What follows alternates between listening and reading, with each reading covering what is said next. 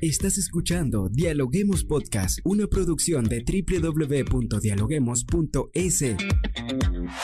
Cientos de académicos analizan, opinan y debaten. Son voces frescas que llegan a renovar la opinión pública desde una perspectiva diferente. Somos la puerta de entrada a la academia. Somos el nexo de la academia con la comunidad. Escucha nuestro podcast en Spotify o a través de la web www.dialoguemos.es. A continuación, Rangira Briseño debate junto a expertos, académicos y estudiantes los temas más curiosos del planeta. Hola, ¿qué tal amigos? Como siempre les damos la bienvenida a un nuevo episodio de podcast a través de la www.dialoguemos.es. Soy Rangira Briseño y ya estoy lista para iniciar un nuevo episodio. Y hoy hablamos de un tema súper importante, nos vamos a sumergir en un tema de vital importancia. Hablamos de desinformación, crisis y democracia en la comunicación política. Y para ello estaremos acompañando un análisis profundo de la reconocida Universidad Andina Simón Bolívar, sede de Ecuador, junto con el Colegio de América, sede de Latinoamericana, y vamos a descubrir los peligros que la desinformación plantea para la gobernanza y la democracia. Así comenzamos.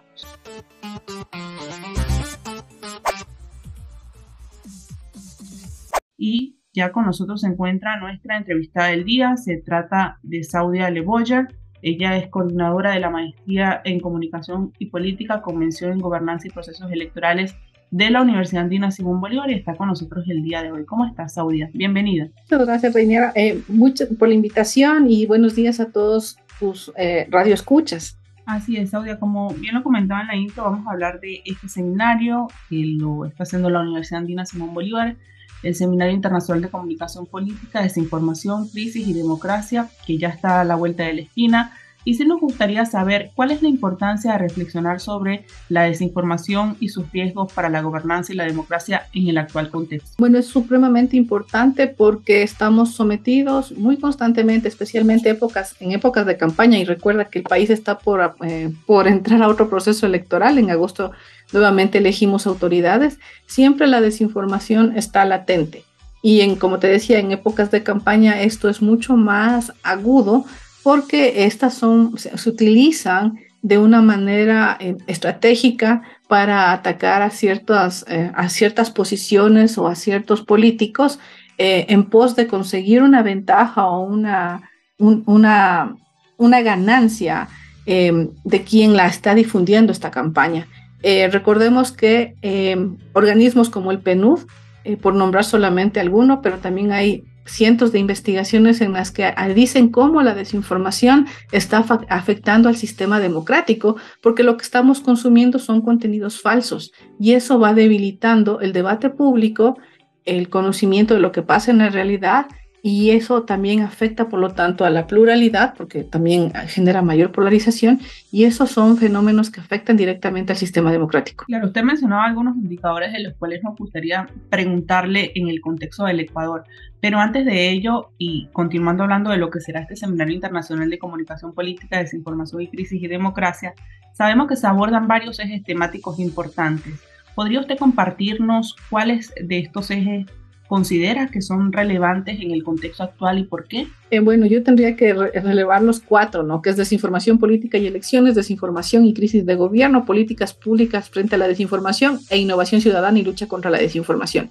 ¿Por qué digo que los cuatro son importantes? Porque justamente el seminario está pensado para abordar los, los campos que consideramos que son en este momento vitales para poder, eh, para poder reflexionar, plantear ideas eh, poner por lo menos en el debate. Voy a poner un ejemplo. Por ejemplo, en este tema de políticas públicas frente a la desinformación, tenemos un estudio hecho de la región andina y lo sorprendente es que si bien todos los actores de la comunicación, me refiero concretamente a, dirigentes de medios de comunicación o periodistas u organizaciones que trabajan con prensa, saben que la desinformación es un problema grave, eh, también reconocen que no hay una política de Estado frente a esto. Ojo, no estoy hablando política de gobierno, estoy hablando política de Estado sobre cómo como Estados podemos hacer frente a un fenómeno tan grave. Y no hay nada en la región andina al respecto.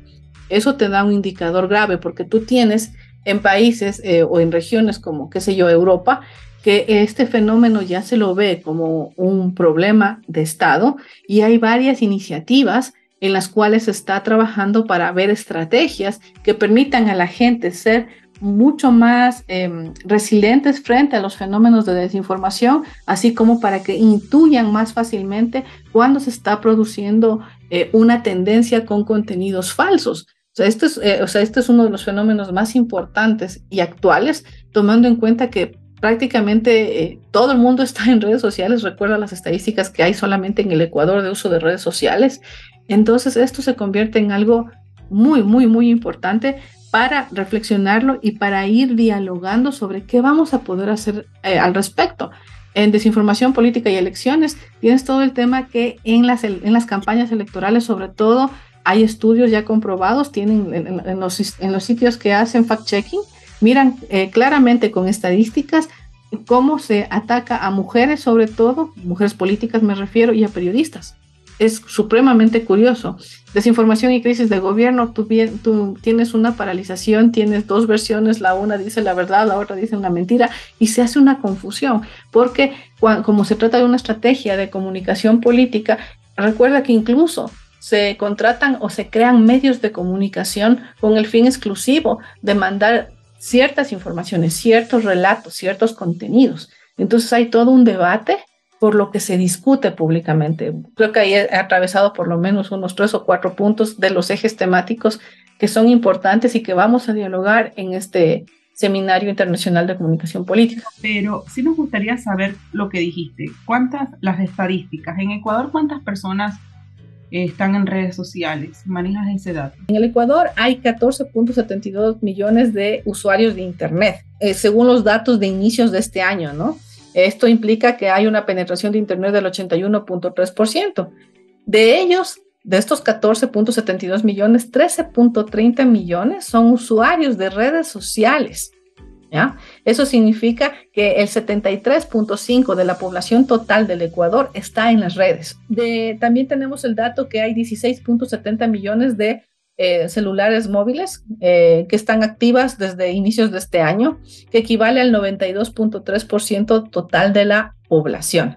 Entonces, mira, o sea, la, la, la información es, eh, te, habla, te habla así de lo que realmente está pasando en el país y tú tienes más datos. Esto lo estoy tomando de Data Reportal, que dice, por ejemplo, que el 8.7% de personas tienen entre 13 y 17 años que están utilizando eh, toda, toda, esta cuestión de, de, Internet y todo esto, ¿no? El 12.2 está entre los 18 y los 24 años, el 16.7 entre los 25 y los 34, el 14% está entre los 35 y 44 años de edad. Entonces, si tú sumas, eh, ahí tienes eh, una gran población, estamos hablando más de la mitad, que está utilizando desde muy joven todo está en el mundo, llamémoslo así, de la virtualidad.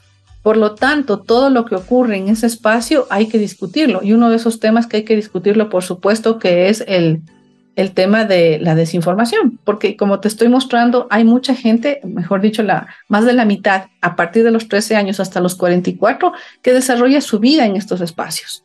Claro, pero por ejemplo, Saudia, considerando la actual crisis política que vive el Ecuador recientemente, bueno, lo que sucedió con la muerte cruzada, ahora se han llamado a un proceso electoral, viene la campaña.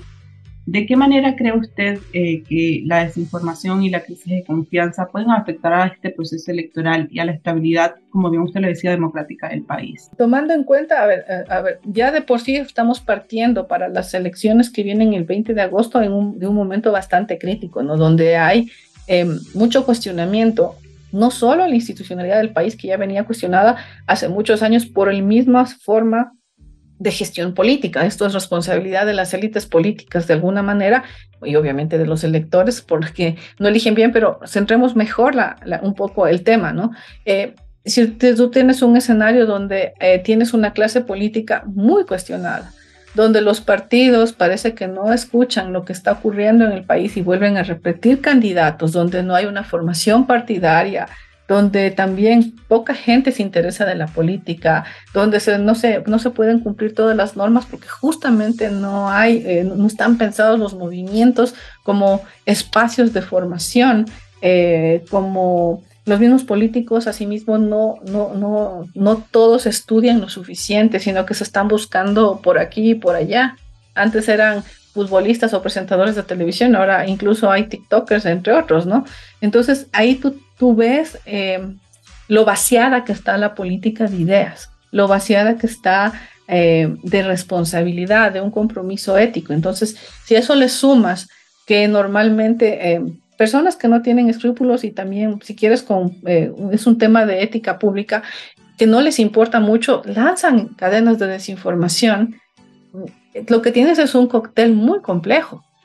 Y sobre eso, yo te digo, ¿cómo hace la ciudadanía para diferenciar qué contenidos son reales y cuáles no son reales? Ese es el gran desafío. Por eso es que ah, hay un esfuerzo internacional por eh, buscar estrategias, por buscar eh, formas en que se combata la desinformación sin afectar a la libertad de expresión, porque ese es otro tema que también está, si quieres, eh, de por medio, ¿no? Em, y eso hace que el tema sea tan rico, tan complejo y tan urgente de ser discutido eh, en, los, en todos los ámbitos que sean posibles. Algunas recomendaciones que nos puedas dar para que las personas en este contexto que vive el país puedan ayudarse a detectar, a combatir la desinformación en el contexto que vive el Ecuador. Y yo lo primero que les invitaría es a que se inscriban en el seminario porque uno de nuestros ponentes va a ser justamente del PNUD. El PNUD eh, ha desarrollado, por ejemplo, un paquete de herramientas que los trata de difundir para que justamente la ciudadanía esté mejor eh, preparada para hacer frente a los contenidos falsos y a las cadenas de desinformación. Entonces yo les invitaría es que participen en este seminario Primero, para que se enteren más profundamente de la problemática, vean los alcances que, tienen, también puedan entender y mirar que son eh, como, que como usuarios de, espacios de redes sociales, eh, somos responsables de lo que ahí compartimos, o sea, todos somos responsables de la esfera pública que estamos ahí discutiendo, ¿no? Y es una esfera que nadie tiene dueño, pero em, yo, yo les haría la primera invitación es para que ustedes puedan ver eso. Después nosotros vamos a publicar em, un libro eh, sobre este seminario donde vamos a tratar de recoger toda esta información y compartirla y compartirla con todos eh, con todas las personas no como se trabaja en eh, con los libros académicos se trata de que sean de acceso completo a la ciudadanía pero bueno, para no dejarte con la, con, con la duda así, te voy a mencionar que uno de los primeros temas que hay que tener cuidado es a quién sigues tú en las redes. ¿A quién sigues tú? ¿Qué medios de comunicación? ¿Son medios de comunicación con reconocimiento? ¿Son eh, gente informada? Porque hay influencers que están informados, ¿no? Em, ¿cómo, ¿Qué haces tú para comprobar esa información? Eh, otra estrategia es deja de compartir las cadenas de WhatsApp, porque una de las líneas de desinformación más importante en el Ecuador es, por ejemplo, el WhatsApp, mensajería instantánea. Entonces, no compartas cosas que tú no puedes comprobar, que tú has, te el trabajo de mirar en la red eh, y no, no, lo compartas. Normalmente la gente no se da ese trabajo, entonces por lo menos no lo compartas, aunque te digan que es debido a muerte. Primero infórmate antes de eh, seguir propagando contenidos que no son reales. Usted comentaba anteriormente en las cifras, ¿no? Que la mayoría de los jóvenes son los que más utilizan las redes sociales. Y sí quisiéramos saber si, por ejemplo, en este seminario internacional de comunicación política, desinformación y crisis, crisis y democracia, se van a tomar en cuenta los jóvenes. Existen iniciativas dentro del seminario que promuevan eh, que se involucren los jóvenes en la colaboración de la construcción de soluciones políticas eh, en el tema de la desinformación en estos tiempos difíciles. Es que mira, este es un tema que compete a toda la sociedad. Eh, tanto a jóvenes como a gente de mediana edad y como a los adultos, porque mira, te voy a dar otro dato por, por si acaso que es súper importante. Quienes más comparten cadenas de desinformación son la gente más adulta, ¿no? Eso es curioso. Los jóvenes de alguna manera han logrado o han desarrollado, a lo menos los que son nativos digitales, los, los que ya son 100%, que casi como yo les digo, nacieron con, con el celular en la mano eh, y con conexión a Internet, eh, ellos tienen tienen una, mayor noción de darse cuenta que es verdad y que no es verdad, ¿no? Eh, pero bueno, en todo caso, siempre esto está abierto a los jóvenes. Eh, aún más porque ellos son los que dentro de unos años estarán al frente del país y tendrán que eh, lidiar con los nuevos desafíos que se generen. Y si nosotros no podemos dar respuestas a temáticas como estas, ahorita serán ellos los responsables. Entonces, esto es, como te digo, un tema intergeneracional donde todos tenemos que apoyar y los jóvenes obviamente tienen que ponerse también en una posición de aportar al debate. Ellos, ellos eh, también conocen cómo funciona la red, no siempre, porque justamente lo, utilizan desde que son muy pequeños algunos de ellos. Entonces, eh, están completamente vinculados, absolutamente vinculados. Claudia, ya para ir finalizando, cuéntanos cuándo es el seminario, si las personas están interesadas en registrarse, dónde lo pueden hacer y si hay algún invitado en, especial en este seminario, si nos quieres hablar de los invitados también. El seminario empieza el lunes 12 de junio, o sea, estamos a unos pocos días, a partir de las 5 de la tarde. Eh, va a durar hasta el jueves 15, eh, que, termina a las 19, a las 19 horas. Eh, esta vez es la primera vez que va a ser con una modalidad híbrida.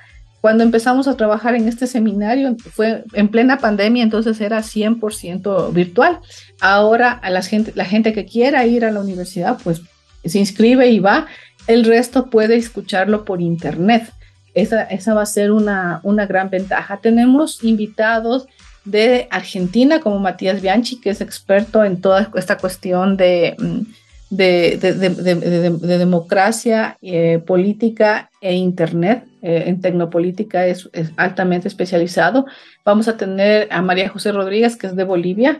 Ella eh, ha trabajado con, en comunicación de crisis por muchísimos años tiene su propia agencia, tiene sede en Bolivia, obviamente, pero también tiene oficinas en Ecuador. Eh, vamos a tener también profesores de Ecuador, de Perú, van a ser eh, más o menos dos o invitados por día. El primer día vamos a estar solo con la gente del PENUS porque obviamente es la inauguración, pero en las demás vamos a hacer como una suerte de mesas donde van a participar, eh, como les comentaba, también profesores de, de, de aquí mismo de Ecuador, de Perú. Y el jueves, el último día del seminario, al cerrar esto al concluir, inmediatamente se va a lanzar el libro titulado La nueva sociedad de autoría de Jaime Durán y Santiago Nieto. Eh, es una exclusiva y les invitamos a todos a este evento. Con esto ustedes verán que tendremos eh, un espacio también para conversar con estos dos especialistas en campaña eh, y que nos cuenten sobre su nuevo trabajo. Claro, no, y algo que me llama la atención es que ustedes vienen trabajando en este seminario después de la pandemia, como bien comentaba, sin saber lo que iba a suceder en el país, así que está como muy actual este tema que ustedes van a abordar en este seminario internacional, ¿no, Claudia? Sí, uno no, sabe, pero más o menos eh, puede uno hacer escenarios. Nosotros como en comunicación política trabajamos mucho con, con escenarios, con probabilidad. Entonces siempre vimos que el tema de la desinformación era un tema, un tema importante habíamos pasado el periodo electoral último de, de, la eh, elección de autoridades seccionales y vimos que la desinformación era un tema era un tema clave en todo esto, entonces dijimos, bueno, hagamos esto, ¿no? Y bueno, y también veíamos la crisis justamente del gobierno, decíamos, bueno, esto tampoco se lo pinta muy bien, sí sería interesante anclarlo esto con eh, las crisis que hay en los gobiernos, por eso es que pusimos un eje temático de desinformación y crisis de gobierno. Entonces, eh, es un poco también que nosotros hacemos nuestra parte de tratar de hacer un poco de escenario prospectivo para mirar las probabilidades que pueden ocurrir y en función de eso armamos los seminarios. Muchas gracias por compartir con nosotros esta información, este seminario internacional de comunicación política, desinformación, crisis y democracia que se va a desarrollar en la Universidad Andina Simón Bolívar y que se presenta, pues como bien lo analizamos, como una oportunidad crucial para reflexionar sobre los riesgos de la desinformación y su impacto en la gobernanza y la democracia. A través de este evento, como bien ustedes pudieron escuchar en este análisis, se busca generar un espacio para discutir sobre cómo abordar la desinformación, este fenómeno que, como bien lo comentaba Saudia, nos afecta a todos en el contexto de crisis que vive el Ecuador y en el contexto de crisis global que, que podemos ver en las redes sociales. Las temáticas abordadas como la desinformación política, las elecciones, la desinformación y la crisis del gobierno, las políticas públicas frente a la desinformación y la innovación ciudadana en la lucha contra la desinformación, pues ofrecen un panorama integral para que nosotros como ciudadanos podamos comprender y enfrentar este gran desafío. Así que Saudia, muchas gracias por estar con nosotros el día de hoy y por dejarnos esta información tan útil. Muchas gracias a ti, Reinier. Y me olvidé de decir una cosa. Las inscripciones están abiertas en la página web de la universidad. Tendrían que entrar a la página de la Universidad Andina Simón Bolívar y poner cuarto seminario internacional de comunicación política y ahí está el enlace. Muchas gracias por la invitación. Gracias por escucharnos. No se olviden de seguirnos en nuestras redes sociales, Facebook, Twitter e Instagram como Dialoguemos Info y visitar nuestra página web dialoguemos.es. Soy Rangira Briseño y seguimos dialogando en podcast. Esto fue Dialoguemos Podcast. Escucha todos los programas de Dialoguemos Podcast en www.dialoguemos.es. Suscríbete para no perderte ningún episodio. Estamos en Spotify. Sigue escuchando Dialoguemos Podcast, el nexo entre la academia y la comunidad.